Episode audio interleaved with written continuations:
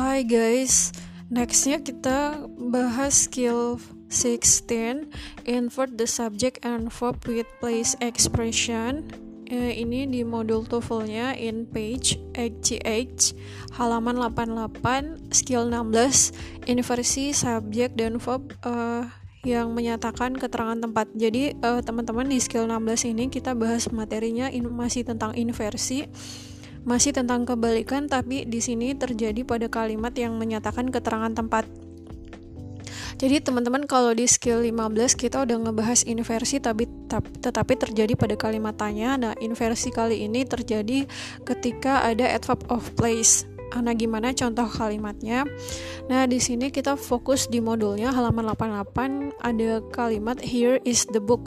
Here is the book. Nah, di mana teman-teman uh, inversi itu terjadi jika adverb of place-nya diletakkan di awal kalimat. Nah, contohnya seperti ini. Here, here itu kan di sini. Di sini itu berarti dia place expression atau merupakan adverb of place. Nah, karena ada adverb of place, maka di dalam grammar grammar bisa terjadi inversi di mana verb terlebih dahulu kemudian subjek, di mana verbnya adalah is dan subjeknya itu adalah the book. Jadi di sini inversi terjadi setelah uh, adanya adverb of place berupa here.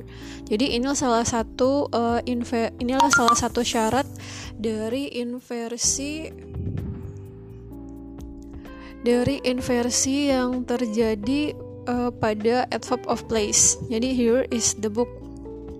Di mana adverb of place terlebih dahulu kemudian diikuti sama verb dan diikuti lagi sama subjek. Nah, perhatikan polanya di following chat list untuk inversi pada adverb of place di halaman 89 in page 89 Nah, inversi subjek dan verb uh, pada ke, uh, adverb of place pada keterangan tempat. Yang pertama polanya adalah adverb of place-nya diletakkan di awal kalimat. Setelah adverb of place-nya diletakkan di awal kalimat, nanti diikuti oleh verb uh, baru subjek. Nah, di sini terjadi inversi di mana setelah adverb of place in the classroom diikuti dulu sama verb baru power, kemudian subjeknya itu some all desk. Nah, ini adalah pola inversi yang terjadi setelah uh, kata atau kalimat uh, yang menyatakan keterangan tempat uh, adverb of place atau place expression.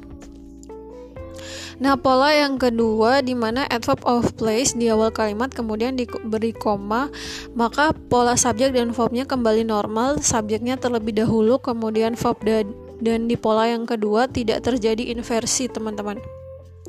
Nah, kita perhatikan uh, exercise 16 nomor 1 jawabannya correct atau benar. Perhatikan kalimatnya in front of the house.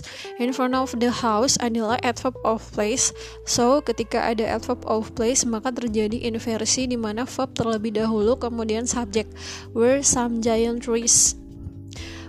Verbnya adalah were dan some giant trees adalah subjeknya tree tree-nya tambah s ya jadi nomor satu makanya nomor satu jawabannya benar karena setelah adverb of place verb dulu baru subjek nomor dua jawabannya incorrect atau salah Perhatikan adverb of place-nya ada pada kata there. There kan itu di sana. Di sana berarti dia place expression atau merupakan adverb of place. Nah, ketika ada adverb of place, maka akan didahului verb terlebih dahulu, kemudian subject.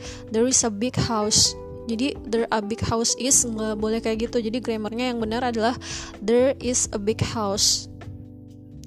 Jadi uh, karena setelah adverb of place berupa there harusnya verb dulu baru subjek is dulu baru a big house Nah sekarang tugas teman-teman kerjakan nomor 3 sampai dengan nomor 10 dan sesuaikan dengan pola inversi uh, di mana ketika dia menggunakan, menggunakan pola yang pertama terjadi inversi setelah adverb of place verb dulu baru subjek.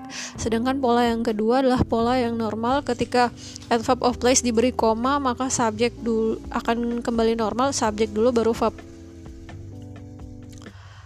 Oke, okay, thank you guys